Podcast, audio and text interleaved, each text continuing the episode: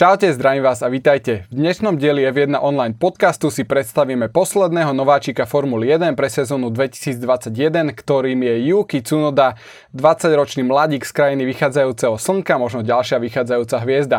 Hájiť bude farby týmu Alfa Tauri, je pod krídlami Hondy a jeho cesta nižšími sériami bola priam raketová. Takže zdraví vás Smiro Gaži a Laci Királi.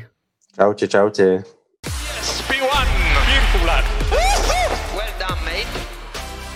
Partnerom F1 online podcastu je e-shop a predajňa s autodoplnkami 12v.sk.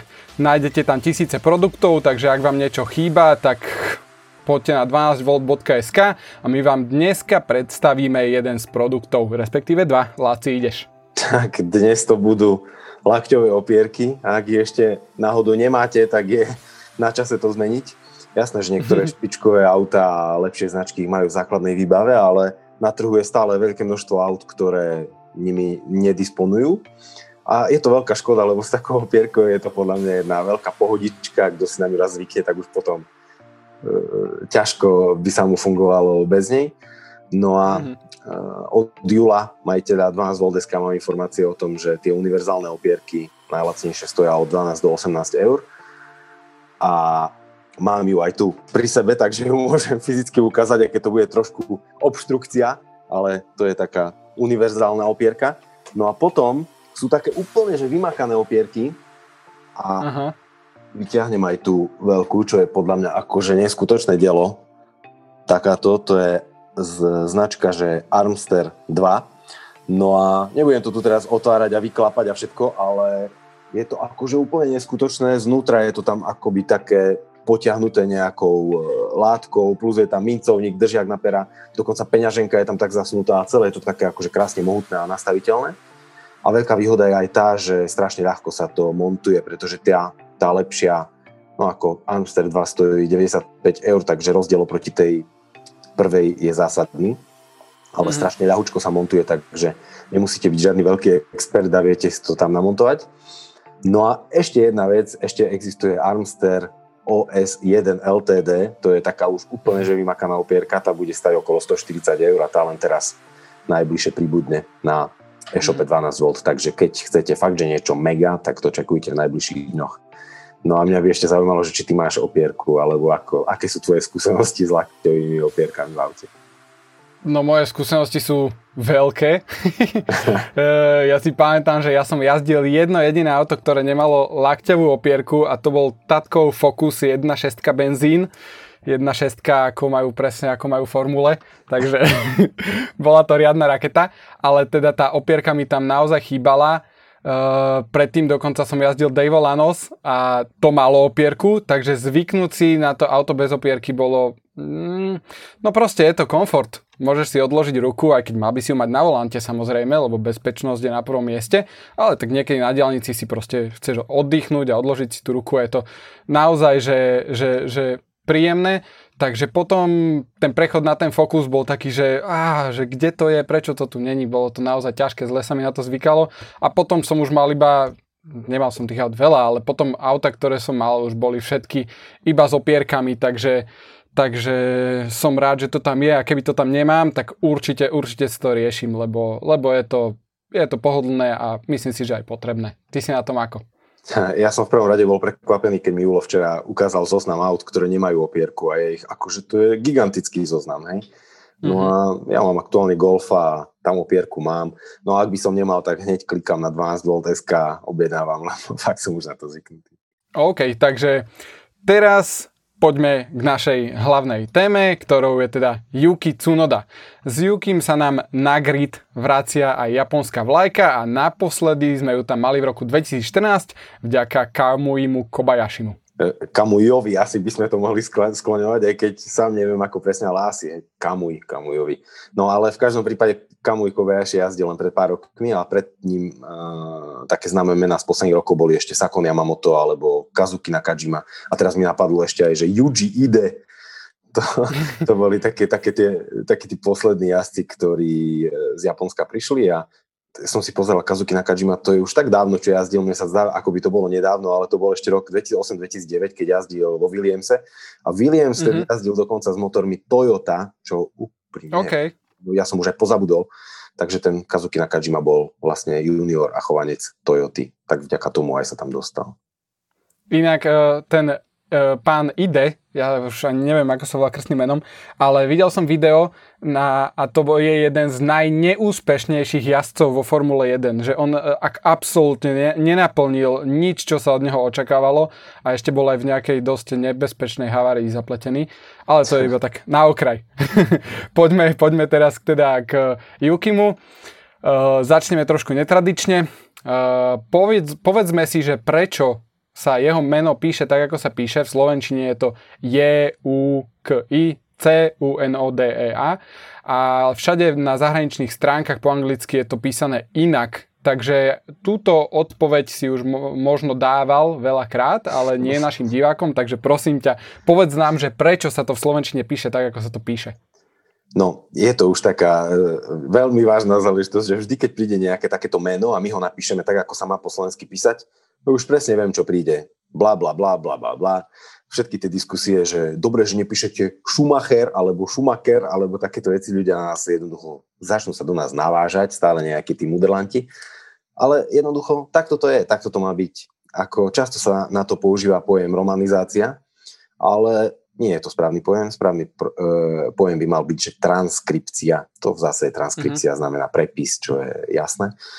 No a ide o to, že takto transkripovať musíme slova, ktoré sú pôvodne napísané v inom grafickom systéme, takto sa to oficiálne akoby označuje. A iný grafický systém je napríklad tie japonské hakibaky, alebo arabské hakibaky, alebo e, azbuka. To sú iné grafické systémy, ktoré my ako Slováci nevieme prečítať a keď sa mm-hmm. z, z nich má spraviť tá transkripcia, tak sa spraví tak, aby ľudia v danej krajine to vedeli prečítať správne. Takže my máme jednoducho Yuki Tsunoda, Kamui Kobayashi, alebo je ten Yuji Ide, alebo Fuji, mm-hmm. F, U, drž, I, nie Fui, ako je to v angličtine. Hej?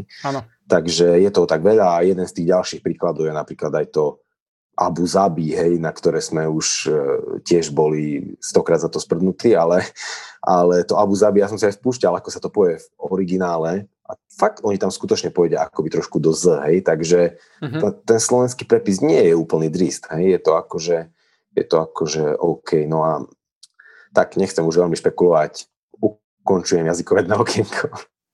No, sme konečne o niečo múdrejší a teda možno už ubudnú tieto komentáre typu prečo je to Abu Zabi? koho, koho zabi? Ale te, po, poďme k veci.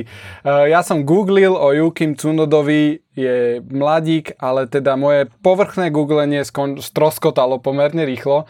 Veľa materiálu o ňom teda nie je. Myslím si, že sa to bude stále iba zlepšovať a zlepšuje, zlepšovať, ale teda začal by som objektívnymi faktami. A jeden z nich je taký, že Yuki je veľmi nízky, pozor, nie malý, je nízky. Meria iba 159 cm, váži 54 kg. A ešte taký fun fact, ktorý som sa dočítal, je, že keď ako úplne maličký prvýkrát skúsil motokári, tak uh, svojmu tatkovi povedal, že tati, ja viem, že toto je to, čo v živote chcem robiť.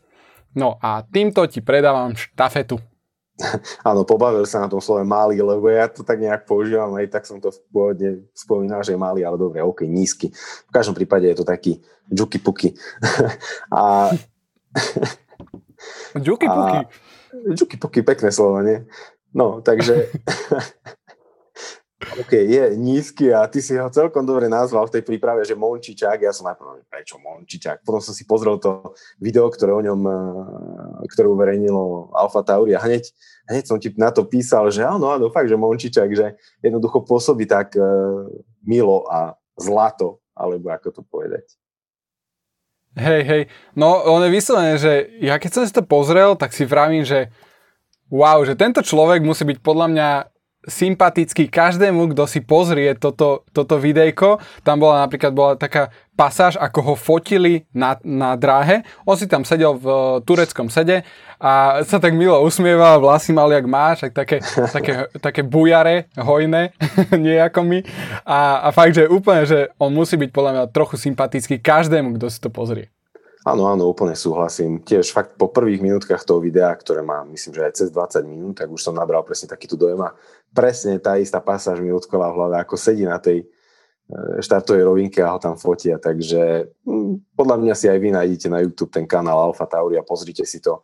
Keď už len pár minút, tak už len nadobudnete tú predstavu, ako rozpráva, ako sa vyjadruje, ako, ako pôsobí, hej, takže je to celkom fajn, no ale ešte v tejto súvislosti o tých, o tom, že aké má parametre, vždy keď v F jednotke je niekto takýto nižší, nižší bol napríklad aj Felipe Massa a tak a mňa stále napadne jedna vec, že čo mám robiť ja? Ja mám 193 a váha takmer 100 a ja by som akože nemal šancu hej, v tej jednotke. Že to je trošku také znevýhodnenie, že, že tí malí, maličkí pretekári jednoducho stále majú výhodu a jasné, pred pár rokmi zavedli to pravidlo, že jazdec so sedadlom musí mať 80 kg, takže ako by to chceli nejakým spôsobom zrovnoprávniť, ale napríklad ja by som nemal šancu sa dostať na tých 80, aj by som musel byť ako strašidelne vychudnutý a doplácajú na to mm. viacerí veľkí jazdci a ako nechcem byť nejaký tvrdý, ale mne to je stále také smiešné, že tí takí maličkí 5 mužikovia niekedy sa hrajú na to, že aké to bolo tvrdé, akí sú oni drsní a neviem čo a taký pretekár, no takému pretekárovi, čo mm, meria 159 cm, je to ako by až ťažké uveriť, hej, že No. Je to skôr ešte také, taký detský typ človeka, alebo ako to povedať. No a, mm, ale dobre, ale nič zlom. A, a zaujímavé, že ako si na tom vlastne ty, že či ty by si sa pomestil do kokpitu, aké sú tvoje parametre? No inak zaujímavé som si uvedomil, že keď si povedal číslo 193, tak sme na tom podobne, akurát, že ja tam mám miesto 9 osmičku, čiže som o 10 cm nižší od teba. Čiže mám 183 cm, takže tiež som o dosť vyšší ako Yuki.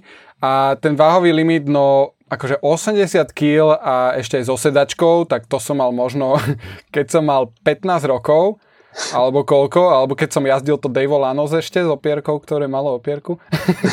a, a podľa mňa je to veľká škoda, že ten, je super, že ten limit tam je, ale je škoda, že je tak, no povedzme si, no je to nízko, lebo taký Nico Hulkenberg alebo ešte keď bol Nigel Mansell, však on mal proste takú riadnu stavbu tela. A oni, pre nich to je úplne nemysliteľné, aby dosiahli takýto, takýto limit a e, jednoducho ich to znevýhodňuje, si myslím.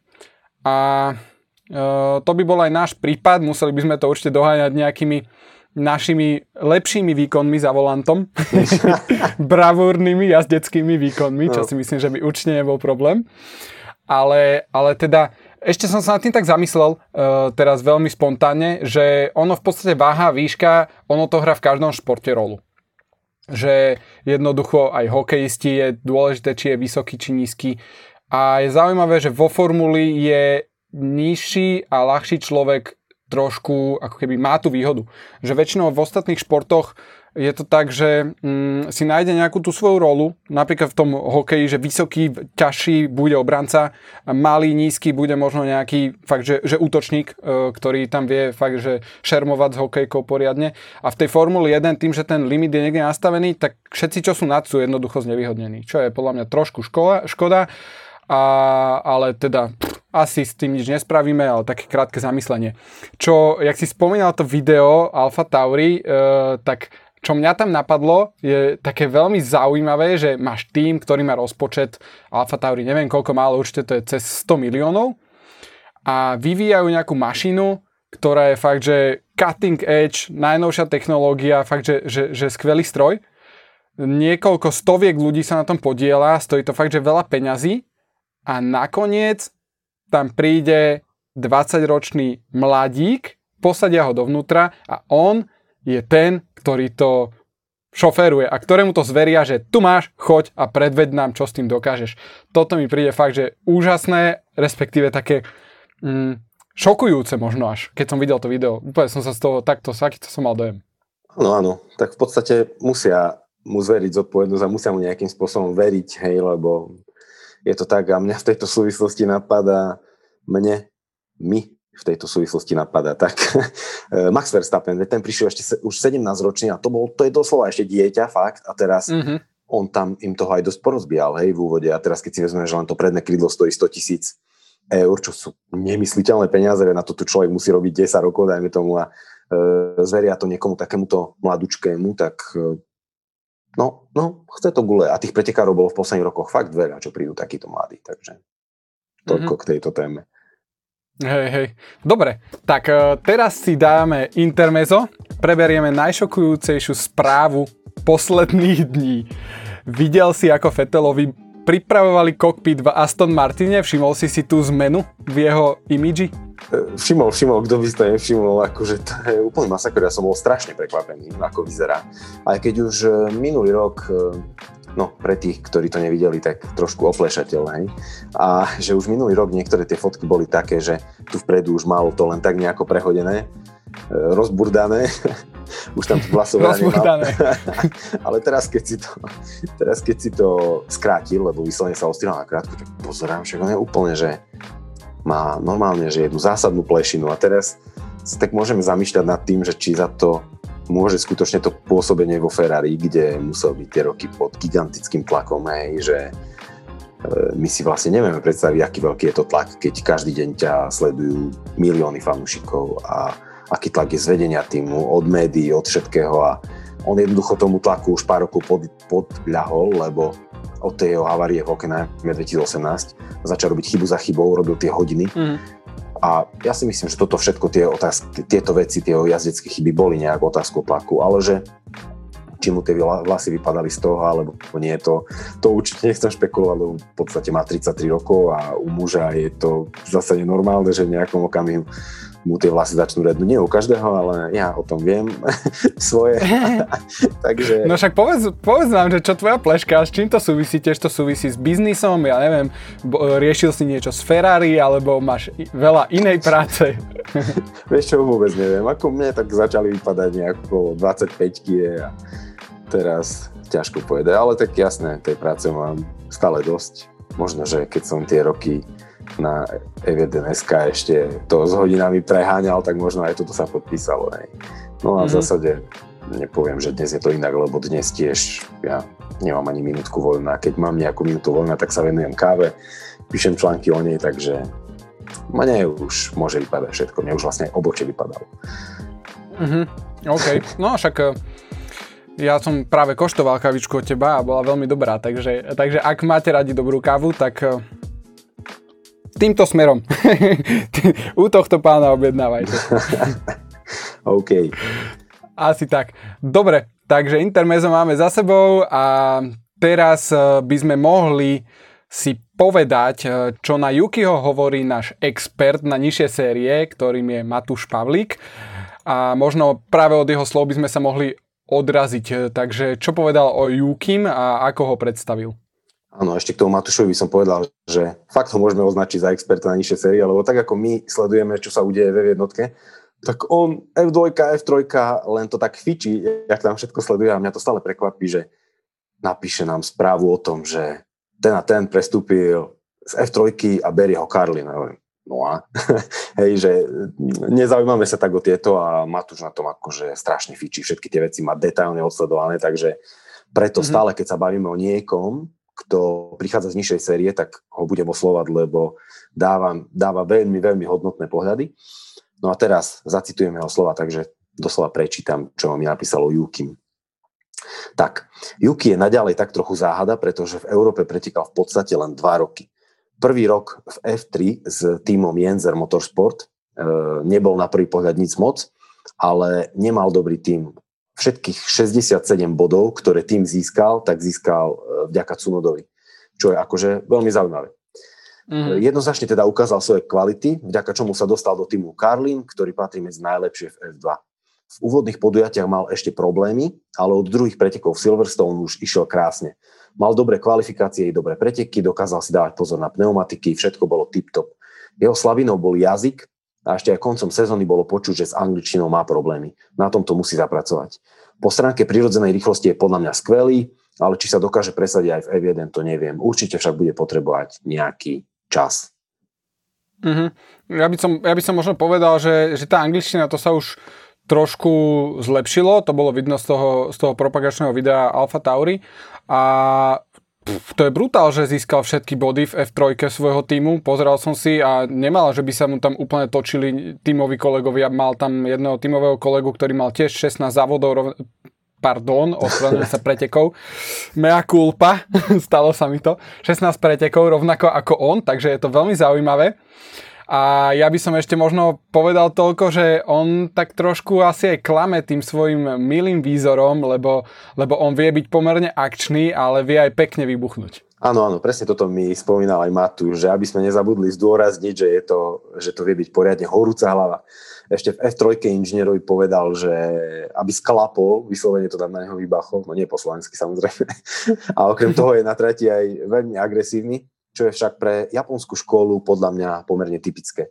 E, mal veľmi veľa súbojov na hrane v tej F2 a mal aj tak trochu šťastie, že novinári si ho nevšimali, lebo mohol sa dostať o mnoho viac na pranier, alebo ako to povedať. Ale novinárov mm-hmm. viac zaujímal ešte akčnejší človek, ktorý tam bol a to bol Nikita Mazepin. Jo, takže možno, že aj v jednotke to tak bude, ale neviem, tu už podľa mňa bude vo väčšom spotlighte aj Yuki Tsunoda. A ja som veľmi zvedavý na, aj na tú japonskú mentalitu, možno takú ako by som to povedal. Bude to podľa mňa veľké osvieženie, že tam príde, príde znova po rokoch Japonec. A pred pár dňami som čítal rozhovor s Trevorom Karlinom a on povedal, že v F3 uh, už videl, že má fakt, že, že výnimočnú pretekovú silu a rýchlosť a aj kvôli tomu sa teda akože bol veľmi rád, že mu mohol ponúknuť vlastne miesto v F2 a, a že mu mohol pomôcť tam zlepšiť tieto jeho kvality a pozdvihnúť ešte na vyššiu úroveň. Áno, áno, práve len pred pár dňami vyšli tie rozhovory s Trevorom Kalinom, tiež som to čítal, bolo to na oficiálnych stránkach F1 a F2 a Trevor Carlin Yukiho akože doslova, že ospevoval a vraj nečakal, mm-hmm. že v F2 tak rýchlo naberie rýchlosť, že dokáže tak rýchlo pochopiť pneumatiky, mať také dobré kvalifikácie a tak ďalej. Akože boli to veľké chválospevy. Vypísal som si aj jeden citát, že doslova povedal, bol o mnoho lepší, ako sme očakávali. No a z tohto pohľadu to podľa mňa vyzerá sľubne a bodaj by, bodaj by to takto bolo aj v F1. Mm-hmm.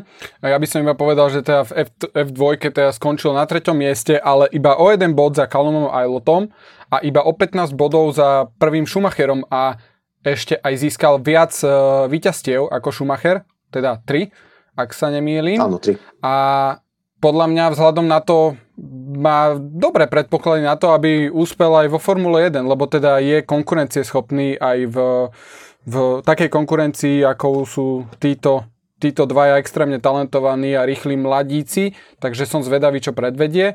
A... Vráťme sa ešte k tomu Trevorovi, Trevorovi Karlinovi, lebo, lebo ten ho skutočne, že ospev, ospevoval a doslova hovoril o jeho prírodzenej rýchlosti, hej, že má, má vysokú prírodzenú rýchlosť a že vďaka tomu by mal uspieť, ale že upozornil ešte na jednu vec, že stane sa tak len vtedy, ak ho nebudú bombardovať e, prílišnou technickou zodpovednosťou a bude sa môcť mm-hmm. koncentrovať len a len na jazdenie.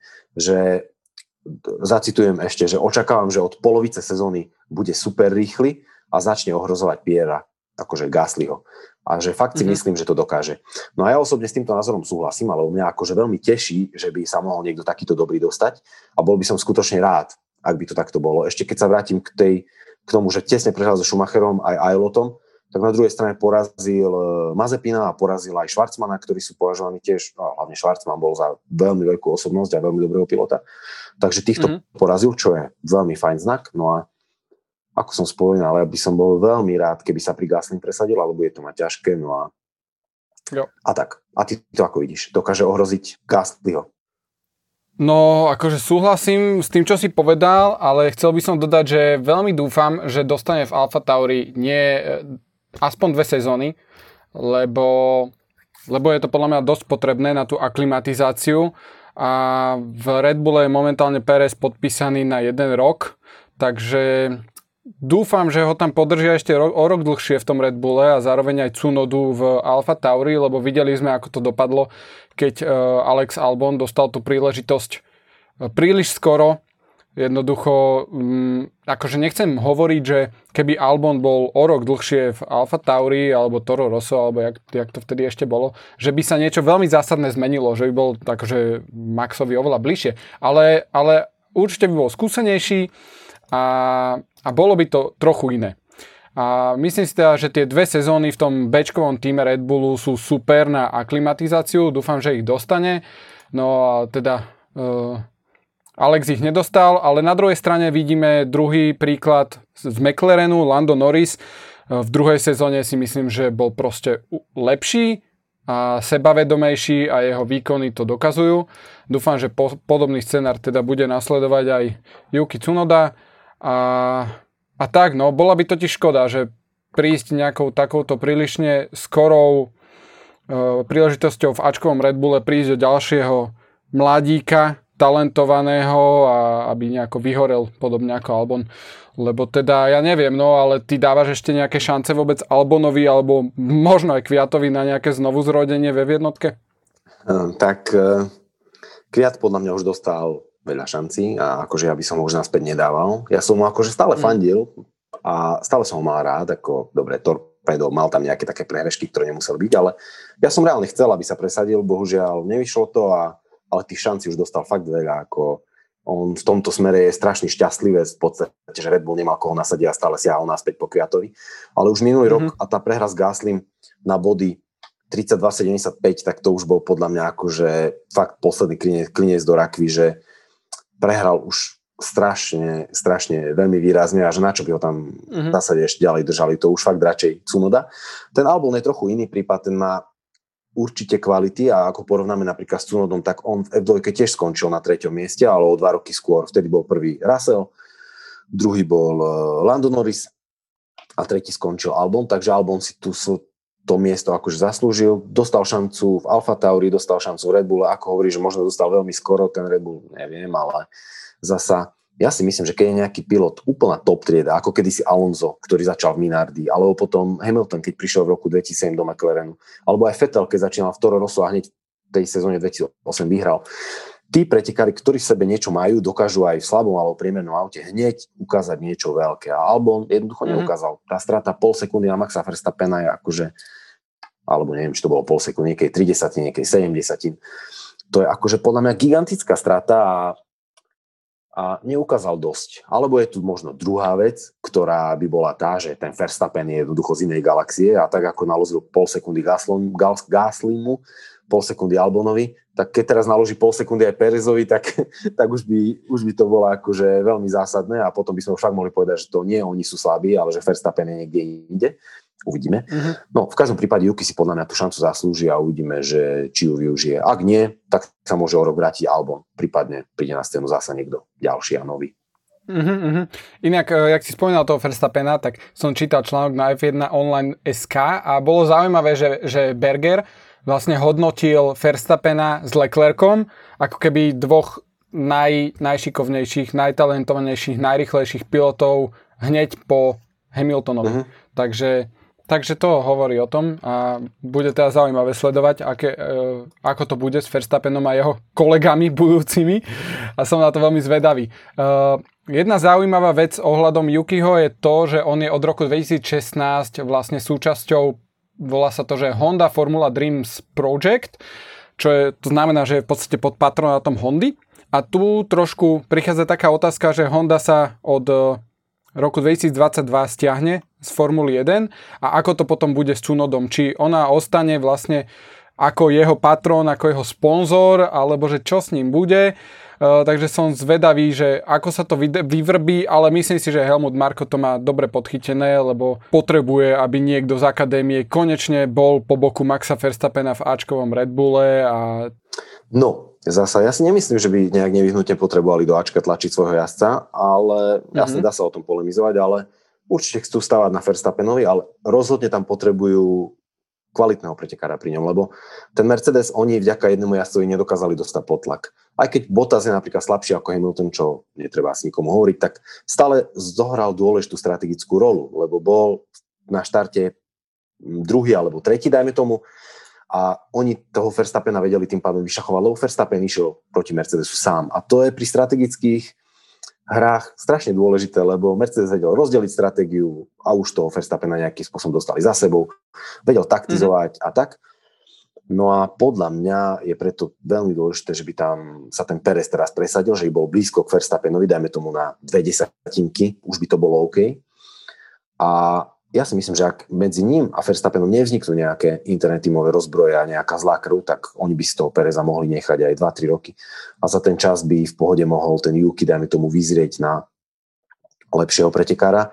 No a ešte k tomu, čo si hovoril s Hondou, áno, je to také otázne, že keď Honda odíde, že či sa, či mu neklesnú výrazne šance, ale zase tá Honda by podľa mňa mohla ostať v pozícii nejakého jeho partnera, hej, že nebude už mm-hmm. oficiálny partner Red Bull a dodávateľ motorov, na čo je trebalo možno 100 miliónov ročne na ten vývoj motorov, akože trebalo určite obrovské peniaze, ale na to, že by bola partnerom Yukiho, je možno postačí 5 miliónov alebo niečo takéto, takže to by mohlo a ja si myslím, že oni si v Japonsku dosť na tom zakladajú. Aj Toyota mala stále svojich jazdcov, Honda má stále svojich jazdcov. Oni sa chcú takto prezentovať pred ľuďmi mm-hmm. v tej krajine, ktorí ten motoršport sledujú, takže podľa mňa je to fakt dôležité, no ale uvidíme. Nechcem veľmi špekulovať, nechajme sa prekvapiť.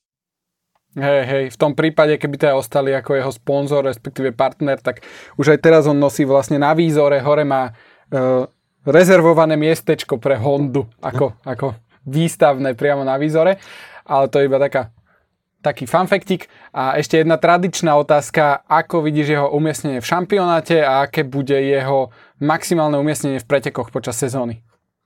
Tak, tu by som chcel povedať, že chcem aj ľudí vyzvať, že či už pod našim videom na YouTube alebo pod článkom na Evine Online, ktorý uverejníme, alebo na našom Facebooku Evine Online podcast, napíšte nám, že čo vy si myslíte, že na ktorom mieste uh, skončí v šampionáte a aké bude jeho pretekové maximum. S Alonzom to bolo veľmi plodné, tých typov došlo fakt, že veľa a brutálne sa z toho teším. Áno, no podľa mňa je super, potrebujeme zapojiť aj vás ako našich e, divákov, lebo presne o to nám ide, že nie len naše dva názory, ktoré vôbec nemusia byť relevantné, ale keď vy pridáte 20 svojich názorov, tak už to má odrazu oveľa väčšiu hodnotu a vieme si tam vymeniť informácie a pobaviť sa o tom, jednoducho podľa mňa je to veľmi dôležité. No a späť k otázke. Ja som si pozeral minuloročný šampionát, uvažoval som, kde by mohol ten Juki v tom poradí skončiť a keď si vezmeme, že nahradí Danila Kviata, tak Kviat skončil 14. Za ním boli len dvaja pretekári Alfy, dvaja pretekári Hasu a dvaja Williamsu, takže šiesti jazdci a ja si presne myslím, že týchto by mal poraziť aj Juki. Takže ak porazí Alfu, Haas a Williams, mal by skončiť v celkových majstrovstvách 14. Kviat skončil 14. a iba o bodík pred ním bol Sebastian Vettel, čo v podstate len mm-hmm. poukazuje na tú tragickú sezónu, že Vettel fakt porazil len tri najslabšie týmy a, a Kviata, ktorý je aký taký. No a pred Vettelom bol Esteban Ocon, ale ten mal už dvojnásobok bodov, ten mal myslím, že 65 bodov. Takže keď takto uvažujem, tak ten Yuki Tsunoda napríklad na Okona by už nemal mať, takže mal by skončiť 14. No a Druhá otázka je to pretekové maximum, to je veľmi ťažké typovať, lebo keď si vezme, tak Gasly jedné preteky vyhral, jedny preteky vyhral. Ale keď tak vezme, tak reálne, tak Yuki by v nejakom podujatí mohol skončiť podľa mňa na 7. alebo na 8. mieste, to by mohlo byť také jeho maximum, ale môže to byť hociak. No.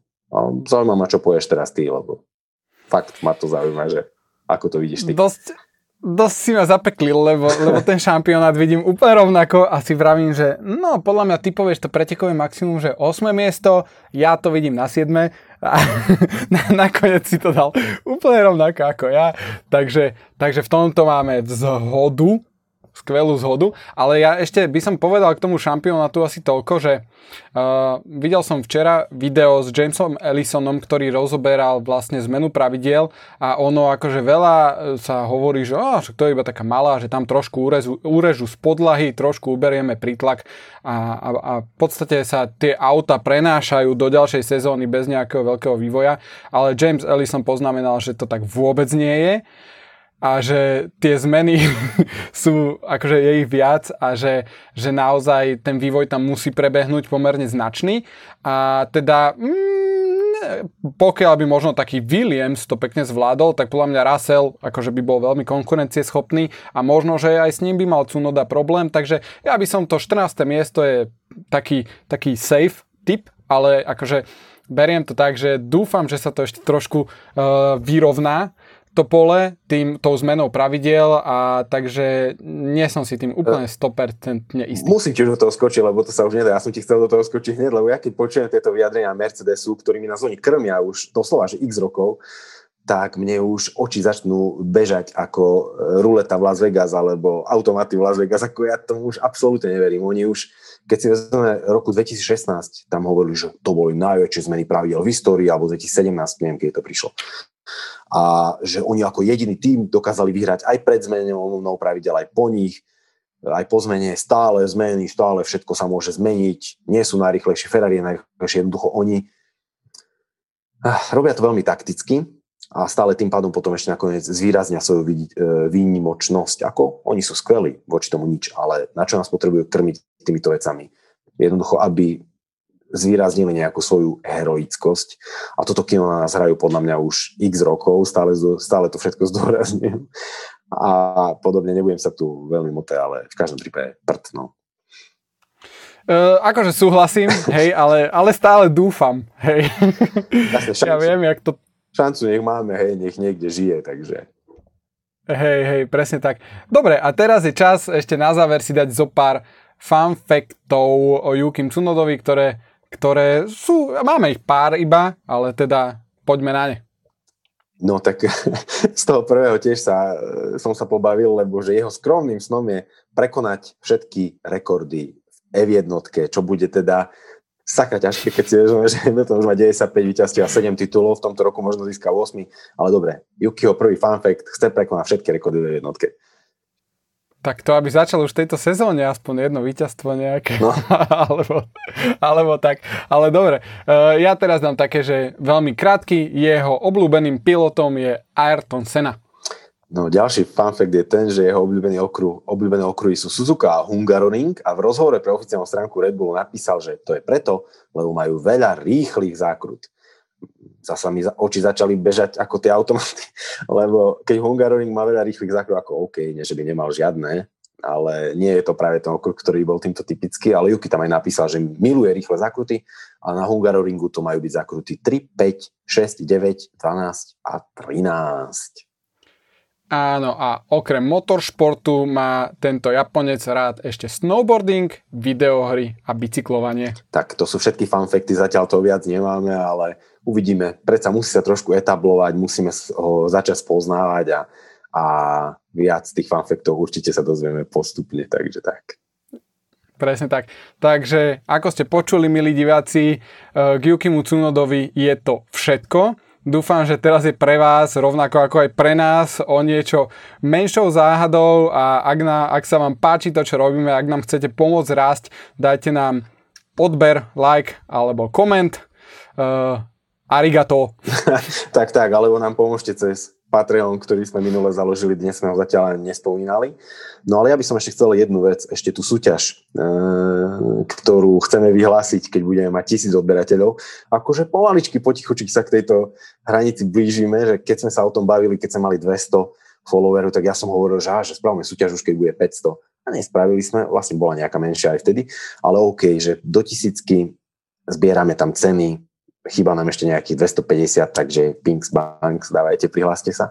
A aby som spomenul, čo všetko, o čo všetko budeme hrať, tak bude tam tá šiltovka Ferrari, bude tam e, košeľa Mercedes, bude tam, budú tam dve kávy z môjho e-shopu blogo KVSK podľa vlastného výberu. Zo všetkých, ktoré tam sú v ponuke, tak si môžete nejaké dve vybrať. A bude tam darčekový balíček autokozmetiky od 12 e, SK, takže nejaký šťastlivec bude taký vybavený, že, že jedna báseň. A ešte uvidíme, ešte možno, že zoženeme aj nejaké ďalšie ceny do toho okamihu tisícky. Takže dajte nám lajky, komentujte to. Hotovo. Jo, takže na dnes je to Ales a majte sa krásne. Čaute. Čaute.